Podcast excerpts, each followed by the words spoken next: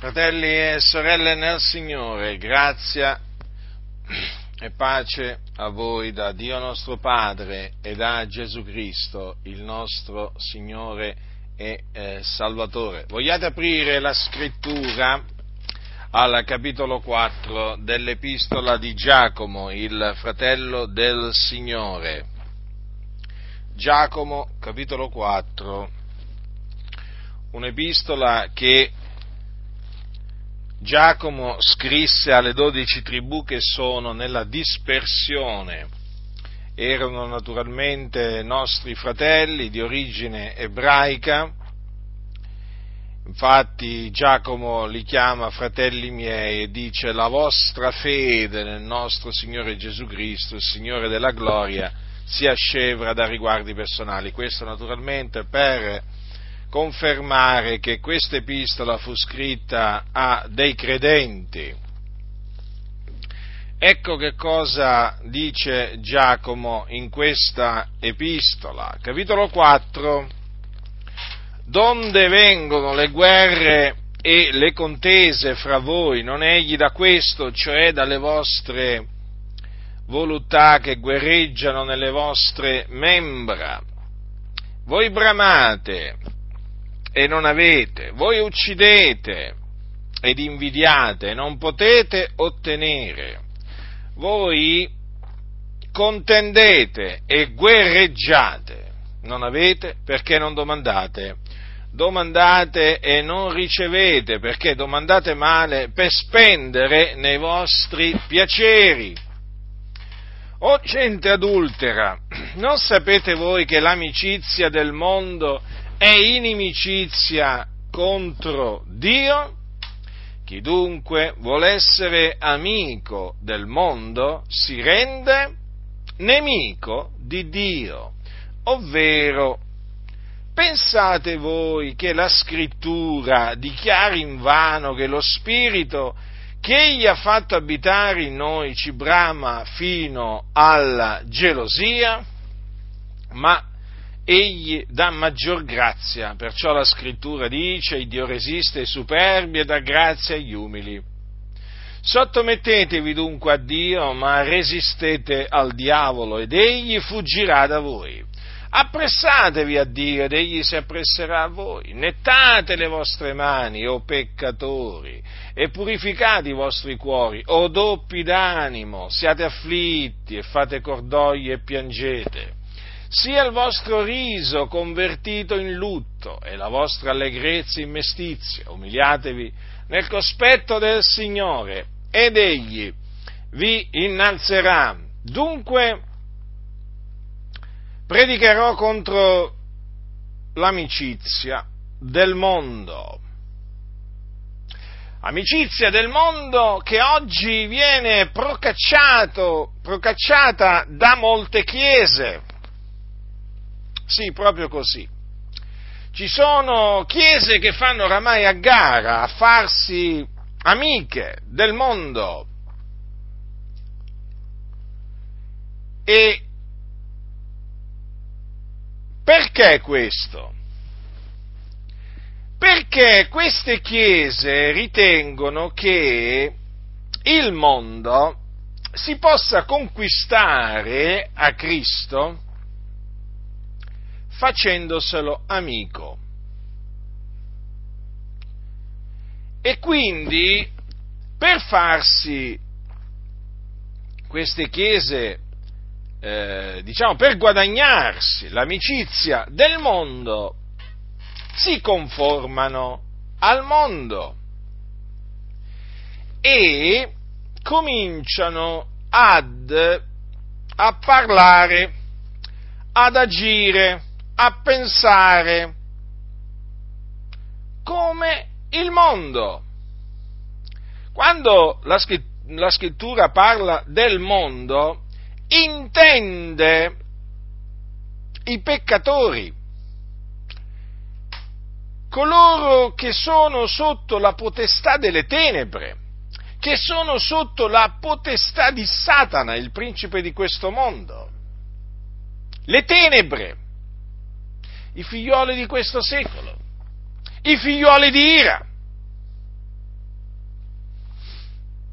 i peccatori, coloro che sono sotto il peccato e che sono schiavi del peccato, coloro che sono senza Cristo, senza Dio nel mondo, senza speranza, coloro che sono servi di varie concupiscenze e volontà, insensati, ribelli, traviati, odiosi.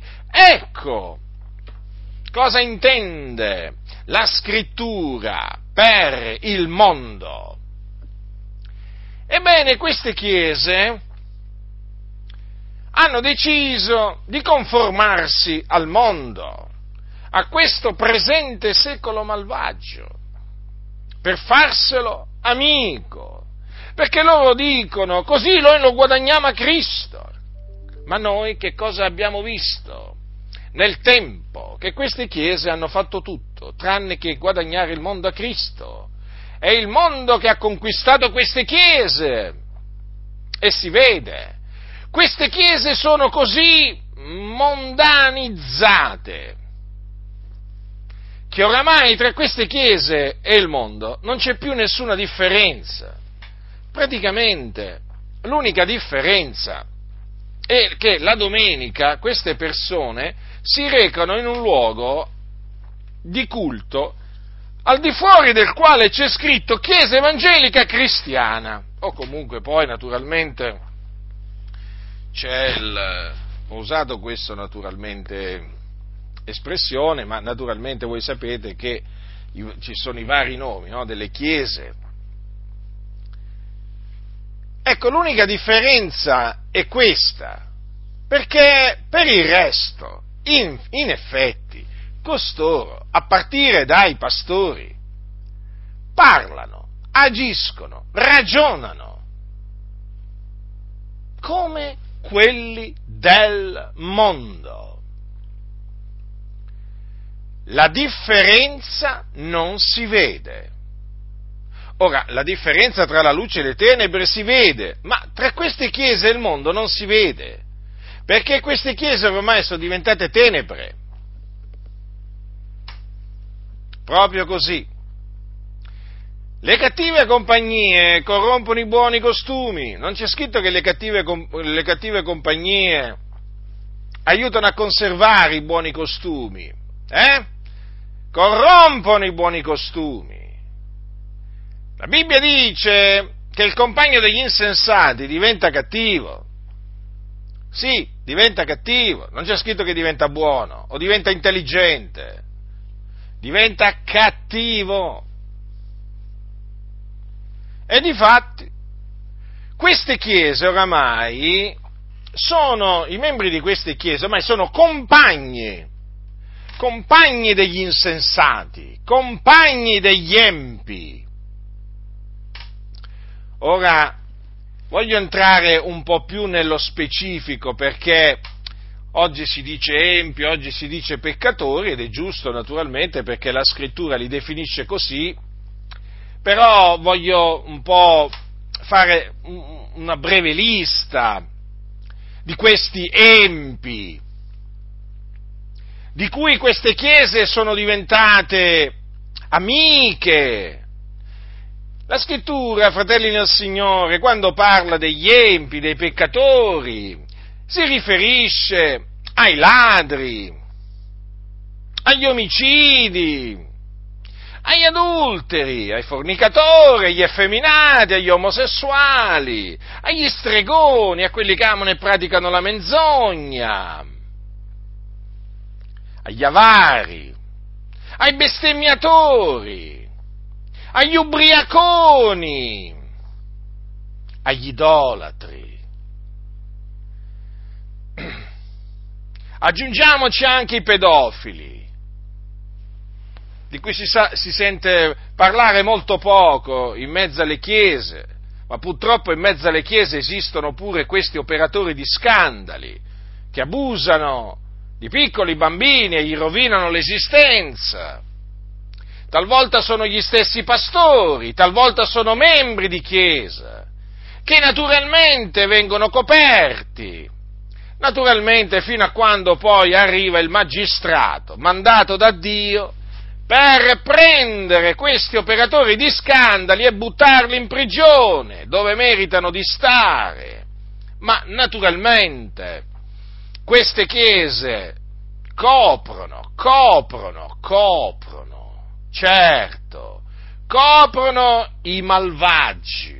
Infatti, quando qualcuno si reca in queste comunità deve sapere questo, che quando si siede potrebbe trovarsi a fianco seduto un pedofilo con molta tranquillità, un adultero, un omosessuale, un ladro, un bestemmiatore, uno che va con le meretrici, perché in queste chiese, amiche del mondo, il peccato è una virtù, non è un'opera del diavolo, è una virtù.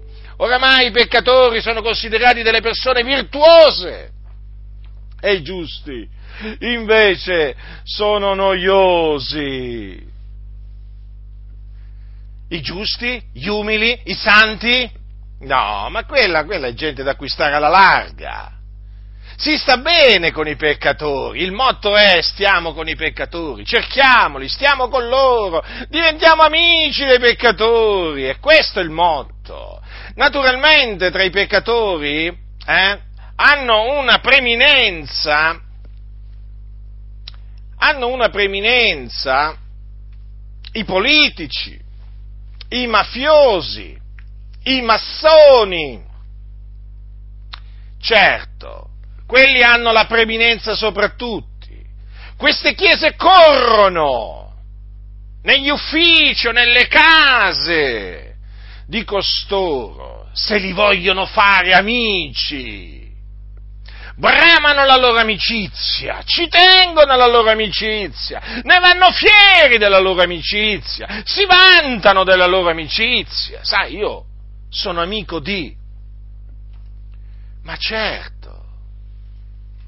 è così, anche perché per queste chiese il fine giustifica i mezzi, ma figuriamoci. Ogni mezzo è lecito per raggiungere il fine. Perché no? Mettersi con i mafiosi? Ma sì! 'Ndranghetisti, camorristi, mafia pugliese, non importa! Ma sì, per queste chiese cosa volete che sia mettersi con i malfattori? Sono compagni di malfattori, compagni di quelli che disprezzano, odiano, deridono Dio. Sì, questa è la situazione di queste chiese. Oramai, fratelli, abbiamo potuto appurare che questa è la situazione. Poi fanno i convegni, parlano di amore, parlano di servire il Signore, parlano dell'opera di Dio, di seminare la giustizia lungo le rive delle acque. E questi titoli qua, roboanti, per i loro convegni. È tutto fumo negli occhi. Dietro c'è una compagnia di malfattori, che procaccia la distruzione della Chiesa. E questa compagnia di malfattori naturalmente si maschera, è certo, hanno una maschera, ma voi li vedete quando parlano? Ma non li vedete che hanno una maschera addosso, fratelli e sorelle nel Signore? È così evidente, persino tanti cattolici romani se ne accorgono che questi pastori evangelici corrotti hanno una maschera. Una maschera. Avete presente la festa pagana del Carnevale? Ecco, quella è una festa pagana, figuriamoci, frequentata anche da tanti che si dicono cristiani. Ecco lì, è la festa delle maschere. Ecco, praticamente la domenica è il festival delle maschere. Il culto in maschera si potrebbe ormai definire il culto di molte chiese. Sono una massa di ipocriti. In comunità vanno per cantare, la cosa più importante è servire te. Ma dove? Bugiardi! La cosa più importante è disprezzare il Signore per voi, è servire il denaro, non il Signore Dio vivente e vero. La cosa più importante è non essere amici di Dio, ma la cosa più importante per voi è essere amici del mondo. Questi sono i personaggi oggi che vanno per la maggiore nell'ambiente evangelico, pentecostale, protestante, fate voi, tanto oramai non c'è differenza. Tanti cosiddetti pentecostali oramai hanno solo il nome di pentecostali perché sono cessazionisti di fatto.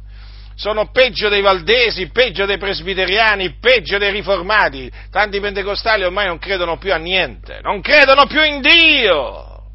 C'è un ateismo oramai strisciante, sempre più palese in mezzo alle chiese pentecostali. Molti non credono in Dio, fanno finta di credere in Dio.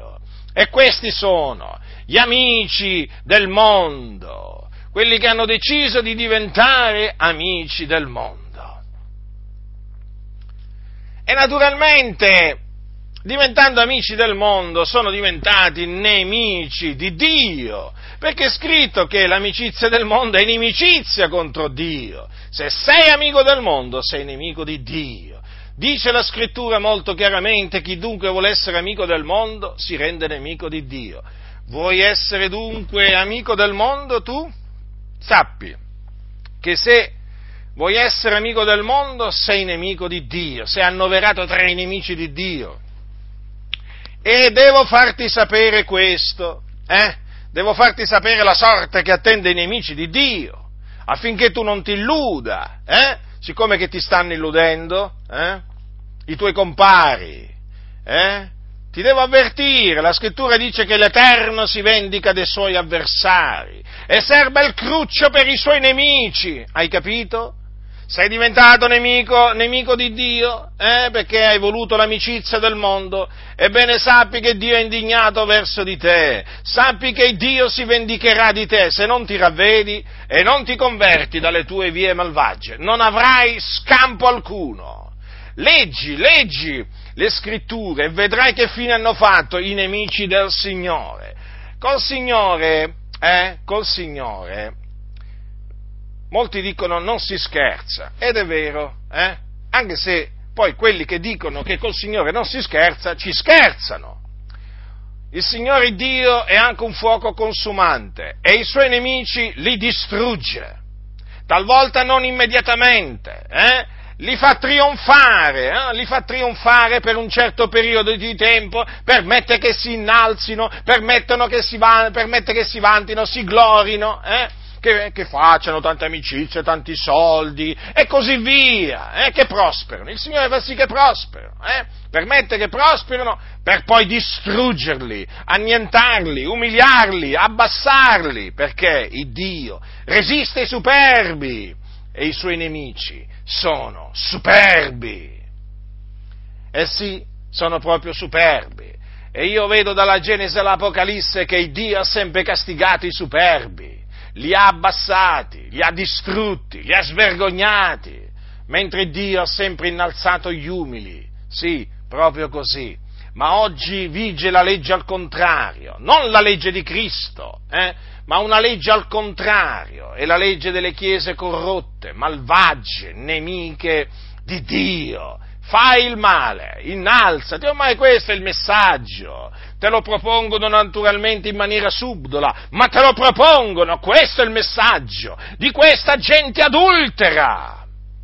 Non sapete voi che l'amicizia del mondo è inimicizia contro Dio? Non te l'ha detto nessuno? È la prima volta che lo senti? Bene, allora memorizza queste parole, memorizzale per bene e piega le ginocchia davanti al Signore, convertiti dalle tue vie malvagie e torna al Signore, perché altrimenti non scamperai all'ira di Dio. Per queste cose viene l'ira di Dio, sugli uomini ribelli, e tu sei un ribelle, non vuoi obbedire a Dio, Non vuoi obbedire a Dio. Ti vuoi ribellare a Dio? Beh, sappi, sei tra i nemici di Dio. Fratelli nel Signore, la situazione è drammatica, estremamente drammatica. Qui la situazione sta peggiorando, anche in Italia, Ormai la gente adultera sta moltiplicando, di giorno in giorno moltiplicano gli adulteri, le chiese adultere, che procacciano l'amicizia del mondo, che vogliono essere amiche del mondo e quindi si rendono nemiche di Dio. Ma guardate un po' cosa sono diventate molti locali di culto, dei teatri, dei cinema, dei club, dei punti di ritrovo. È una vergogna, veramente una vergogna. Luoghi di divertimento, dove oramai si fa di tutto. Pensate un po' voi che manco in certe basiliche cattoliche viene fatto quello che viene fatto in certi locali di culto. Oramai il livello è quello. Avete capito perché ci tengono tutti a questa casa di Dio cosiddetta? A questo tempio evangelico, perché poi questo tempio lo trasformano in luogo di divertimento, praticamente è un luogo dove poi serve, no? Come praticamente centro di attrazione, avete presente il circo? Il circo è un centro di attrazione, no? Ci sono i clown, ci sono quelli, insomma c'è un po' di tutto, no? E diciamo che questi luoghi di culto oramai sono come dei circhi, c'è di tutto, no? Come al circo, ce n'è per tutti i gusti, di spettacoli, di eventi, una vergogna unica. Uscite da queste chiese, uscite, separatevi, ridunatevi nelle case, è ora di farla finita con questi centri di divertimento, con questi circhi, teatri, è ora di finirla, fratelli del Signore, tagliare i ponti, Così bisogna fare. Bisogna tagliare i legami con questa gente adultera che non vogliono convertirsi al Signore, perché non vogliono servire il Signore, vogliono servire il loro ventre. E allora voi, santi dell'Altissimo, uscite e separatevi da questi veramente luoghi dove il peccato viene promosso, approvato e infatti non viene condannato. Cos'è il peccato? Ma il peccato non esiste più. Per queste chiese non esiste più il peccato. Avete notato di cosa parlano queste chiese? Di soldi, di divertimenti, di eventi, di prosperità e così via. Oramai bisogna ammetterlo.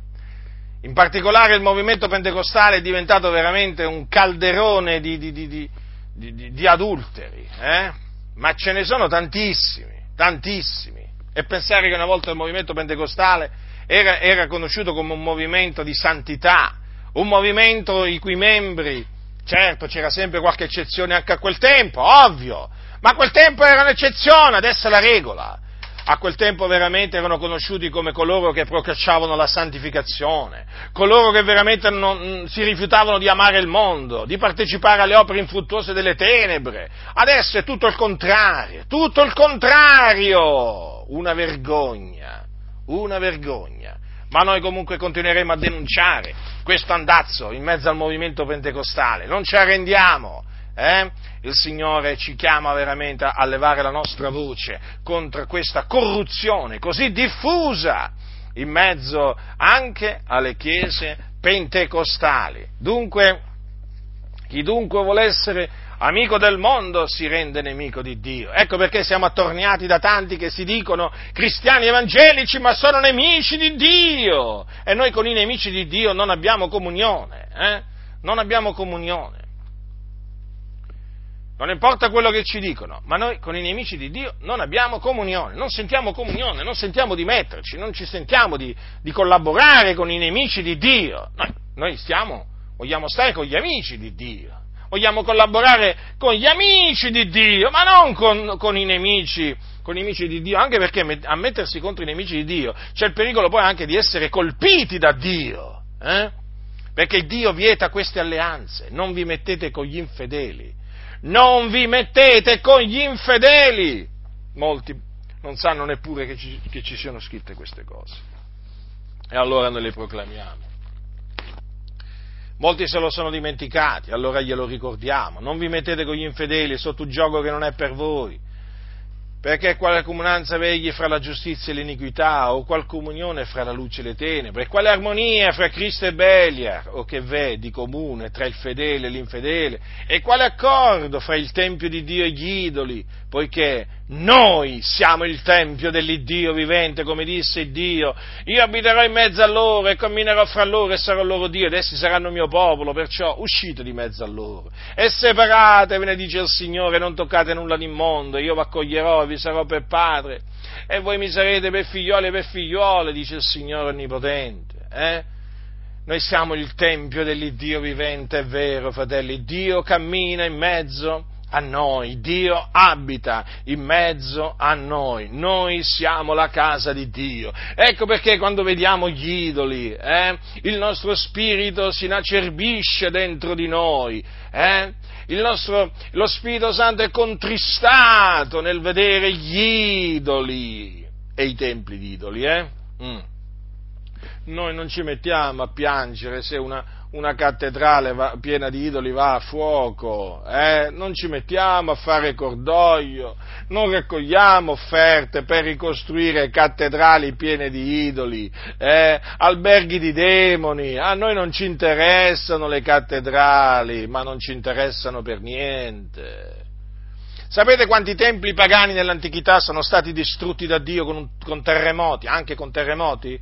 Ce ne sono, e anche, diciamo, di grande fama. Ascoltatemi, il Dio ha in abominio i templi di idoli, Quindi, per dire, che ci mettiamo con gli idolatri? Ci metteremo con gli idolatri? Così non si, eppure oggi molti si mettono con gli idolatri come se niente fosse. Ma che comunione c'è?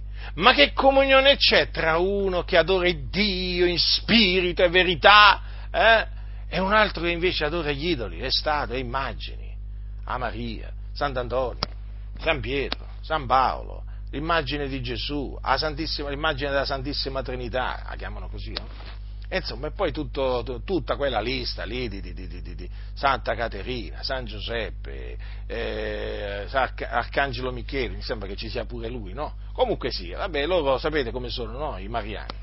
Insomma, adorano un po' di tutto, invocano un po' tutti, no? Ma che comunione c'è con loro? Che comunione ci può essere? Nessuna.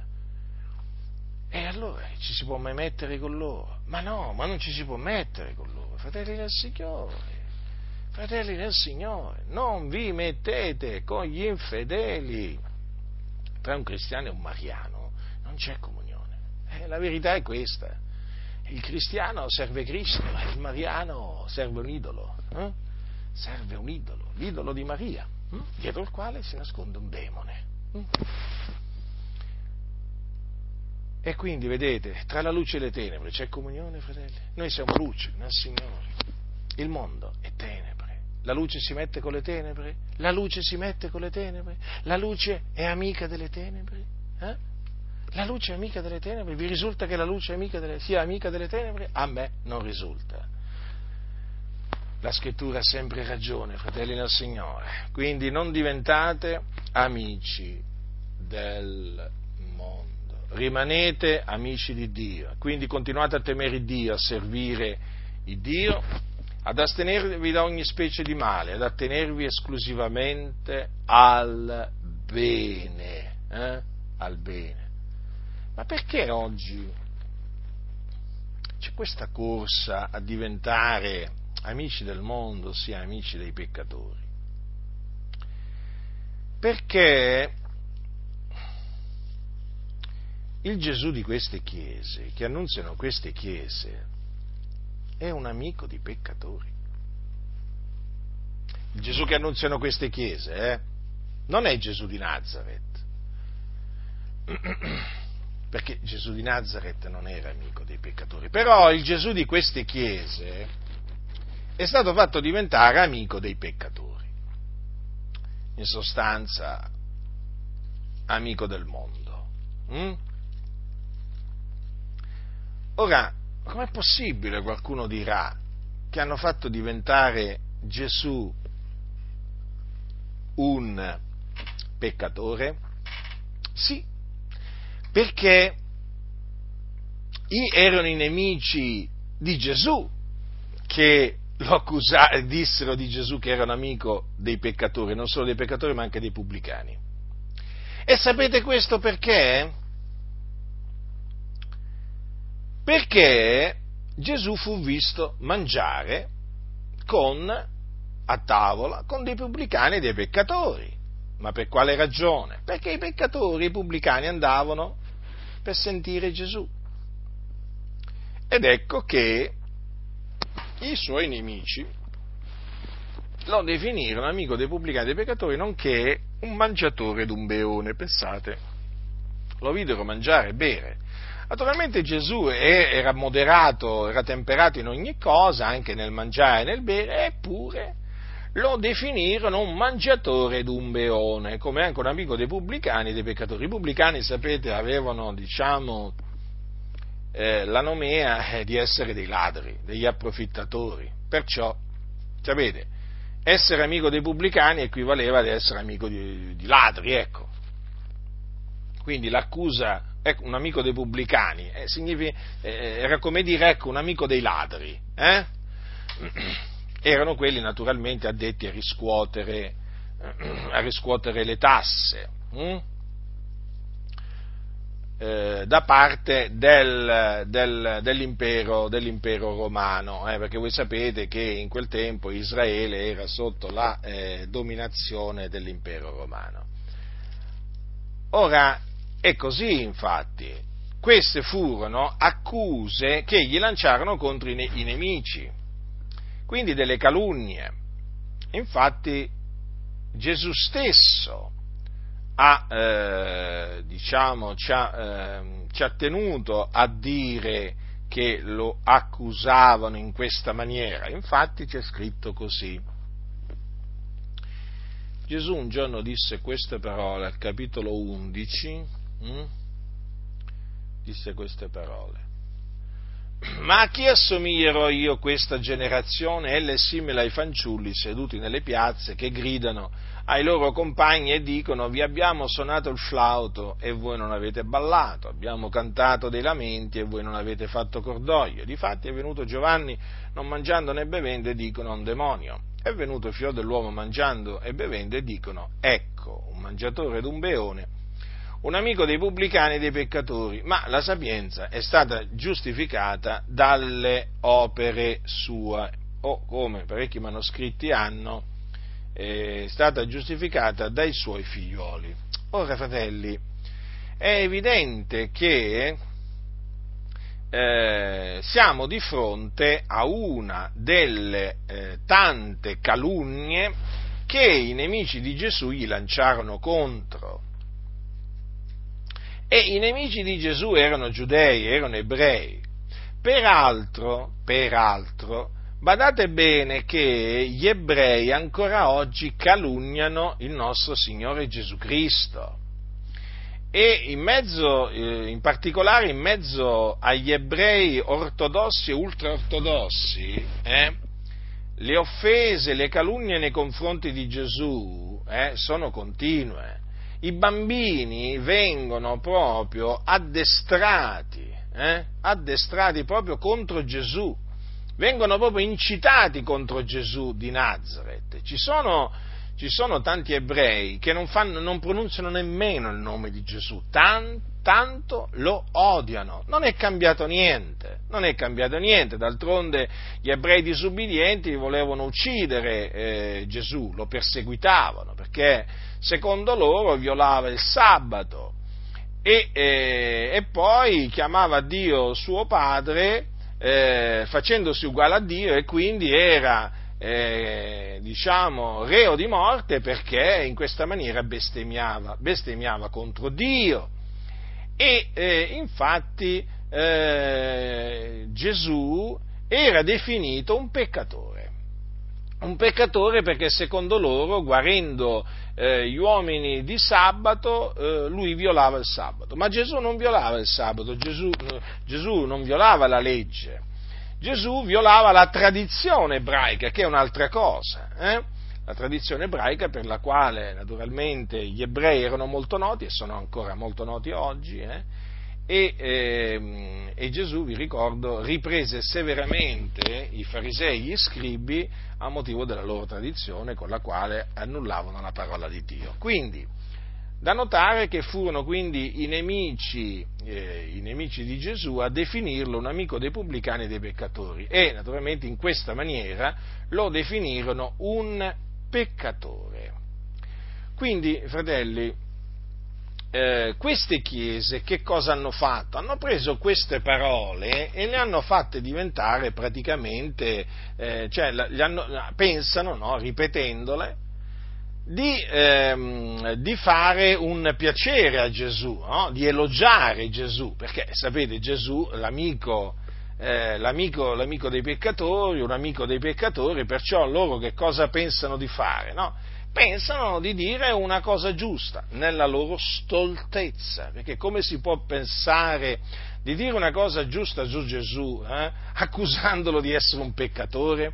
Perché vedete, fratelli, in queste chiese regna l'ignoranza della parola di Dio, ma veramente, credetemi, un'ignoranza che talvolta non c'è nemmeno nella Chiesa Cattolica Romana. Oramai ci sono gente cattolici che conoscono le scritture meglio di tanti cosiddetti pentecostali.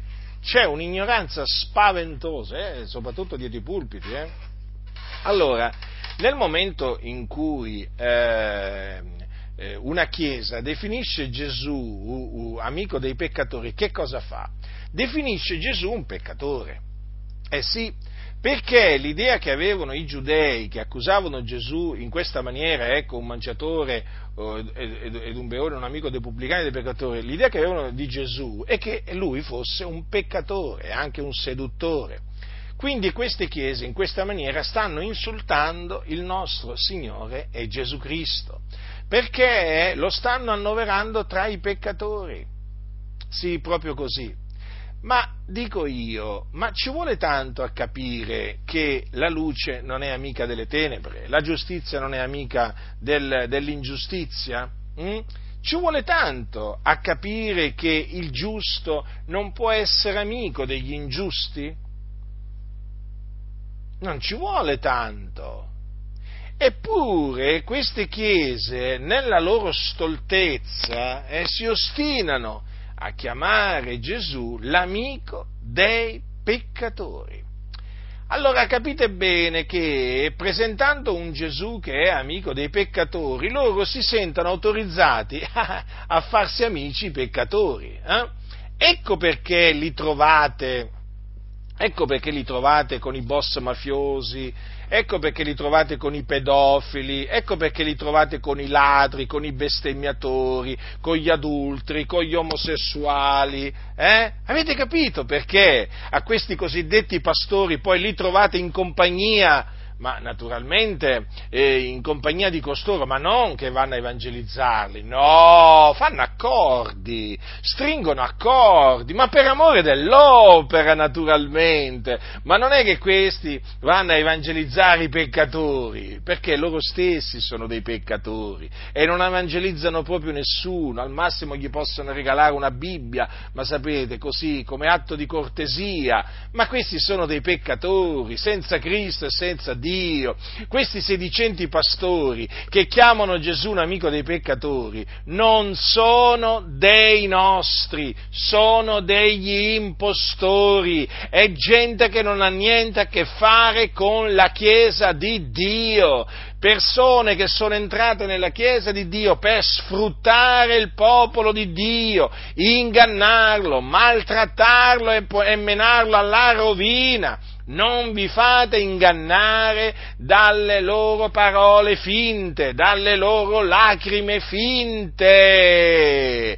Non vi fate ingannare, questi sono degli attori professionisti, usiamo questa espressione. Questi qua studiano come ingannarvi, fratelli nel Signore, questi sono serpenti, questi sono dei peccatori, metteteli alla prova e ve ne renderete conto immediatamente, questi sono figlioli di ira. Questa è gente mascherata, gente che si maschera, toglietegli la maschera e cacciateli via dall'assemblea dei santi, non possono rimanere nemmeno un secondo in mezzo all'assemblea dei santi questi, perché veramente sono degli empi.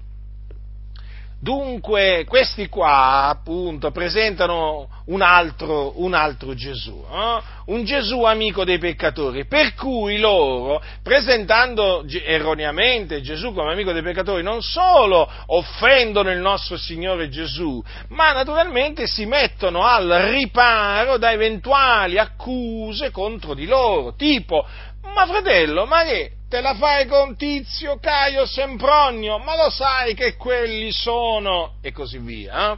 Allora lui cosa fa? Subito c'ha la risposta pronta. Ma fratello, ti dice, ma perché Gesù non era amico dei peccatori? Come dire, e che te scandalizzi se mi vedi col boss mafioso? Ti scandalizzi se mi vedi con le meretrici? Ma ripeto, questi non è che vanno a evangelizzare le meretrici, questi proprio frequentano le meretrici, questi non evangelizzano i boss mafiosi, questi proprio stringono alleanze, per riciclare denaro, per avere permessi, e così via. Questi sono malfattori, compagni di ladri come la scrittura li definisce, Quindi avete capito l'astuzia di costori in che cosa consiste? Ecco perché ci tengono tanto a questa frase Gesù è un amico dei peccatori, perché sono loro, capito, che sono amici dei peccatori, e quindi naturalmente hanno studiato la cosa per poter poi dire: beh, ma anche Gesù stava coi pubblicani e coi peccatori, avete capito quindi? E quindi, fratelli, dovete veramente vigilare, perché oramai ci sono tanti malvagi in mezzo alle chiese, sapete? Io sono contento, grazie a Dio, che sempre più fratelli, sempre più sorelle si stanno svegliando, perché il Signore li sta svegliando. Il Signore veramente gli sta aprendo la mente per intendere le scritture, però alcuni ancora sono un po' perplessi, altri, molti sono rimasti persuasi, però ci sono anche quelli che ancora sono perplessi, si fanno delle domande tipo: ma può essere veramente proprio così? Sì, è proprio così. Leggete le scritture, investigate le scritture e naturalmente esaminate tutto alla luce delle scritture e vi renderete conto che le cose stanno così. Quindi ecco perché queste chiese vengono trascinate ad essere amiche del mondo, perché presentano un Gesù amico del mondo. Ma allora, se Gesù è amico del mondo, lo è anche il Padre, che Gesù è il Figlio di Dio. Allora anche Dio è amico del mondo? Dio è amico del mondo, allora si può dire? Cioè, ma vi rendete conto, fratelli nel Signore, a quale follia porta? Cioè, innanzitutto è un'affermazione folle quella che Gesù è amico dei peccatori, ma a quanta follia porta quella frase? Porta a sconvolgere tutto, tutta la parola di Dio, la porta a sconvolgere. È proprio così, sapete? Ma come si fa a definire Gesù un amico dei peccatori? Sarebbe come dire che i magistrati sono amici dei mafiosi, degli 'ndranghetisti, dei camorristi. Ora, fermo restando, io non escludo che ci siano dei magistrati che siano amici dei delinquenti, però non è che possiamo generalizzare, e mettere tutta la categoria tra gli amici dei delinquenti. No, ci sono alcuni, poi naturalmente sono cose che poi la magistratura accerta e così via, quando vengono scoperti poi vengono condannati e così via, però quello che voglio dire è questo, è come dire a un magistrato magari molto anche conosciuto, che lotta dalla mattina alla sera contro la mafia: ma tu sei un amico di mafiosi. Ma vi rendete conto che cosa significa? Quella è una calunnia, quella è una diffamazione, quello è un reato, è un reato secondo la legge. Se tu non puoi provare quell'accusa, tu sei un diffamatore. Allora si può provare che Gesù era un amico dei peccatori? Si può provare? No, non si può provare. Gesù non era compagno dei peccatori, Gesù non collaborava con i peccatori, Gesù non imitava i peccatori, Gesù non prendeva piacere a stare con i peccatori, nel senso a frequentarli per naturalmente divertirsi e così via, no, niente di tutto questo. Gesù prendeva piacere nell'esortare i peccatori a ravvedersi, a convertirsi, a credere nell'Evangelo. Certo, poi accoglieva quei peccatori che naturalmente lo andavano ad ascoltare. Non è che li cacciava via, ovvio, no? Andavano ad ascoltarlo, i pubblicani e i peccatori, e quindi lui li evangelizzava. Tutto qui. Ma Gesù per questo non si può mica definire amico dei peccatori. Quindi a voi che ancora chiamate Gesù amico dei peccatori, vi esorto a ravvedervi e a smettere di insultare il nostro Signore Gesù Cristo. E se voi stessi siete diventati amici dei peccatori, smettete, abbandonate l'amicizia di questi peccatori, perché l'amicizia poi, questa amicizia vi porterà alla rovina.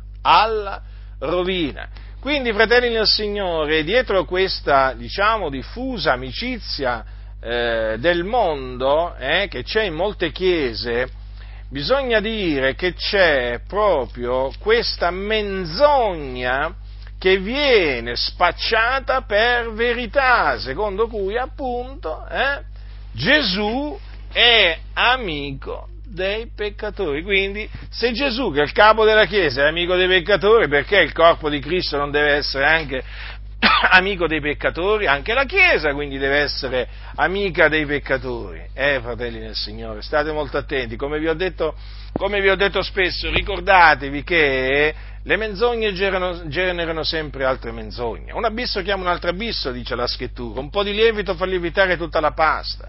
E questa affermazione menzognera, che Gesù era un amico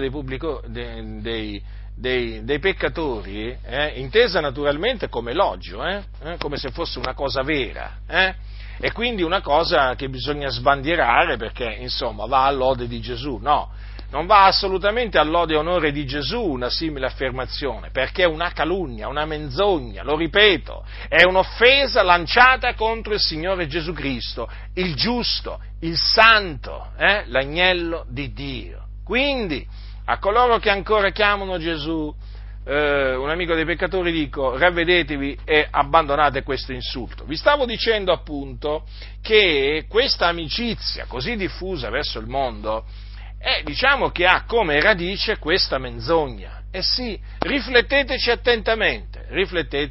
attentamente e vi renderete conto che è così. Io rabbrividisco solo al pensiero che ci siano quelli che pensano di elogiare Gesù chiamandolo un amico dei peccatori. Io veramente vorrei dire proprio a costoro veramente che sono proprio testardi e ostinati.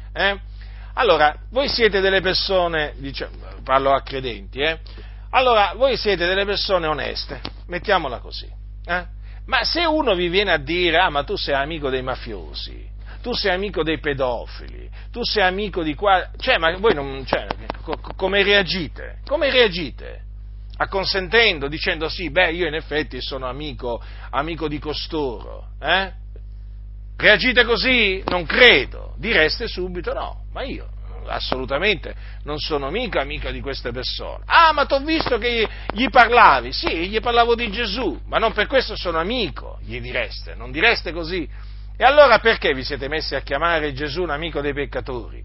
Semplicemente perché Gesù evangelizzava i peccatori, perché Gesù si è trovato a tavola con dei pubblicani e dei peccatori, Voi lo chiamate amico dei peccatori, esattamente come facevano i suoi nemici, ma insensati. Rientrate in voi stessi e abbandonate veramente questa calunnia che lanciate contro il Signore Gesù.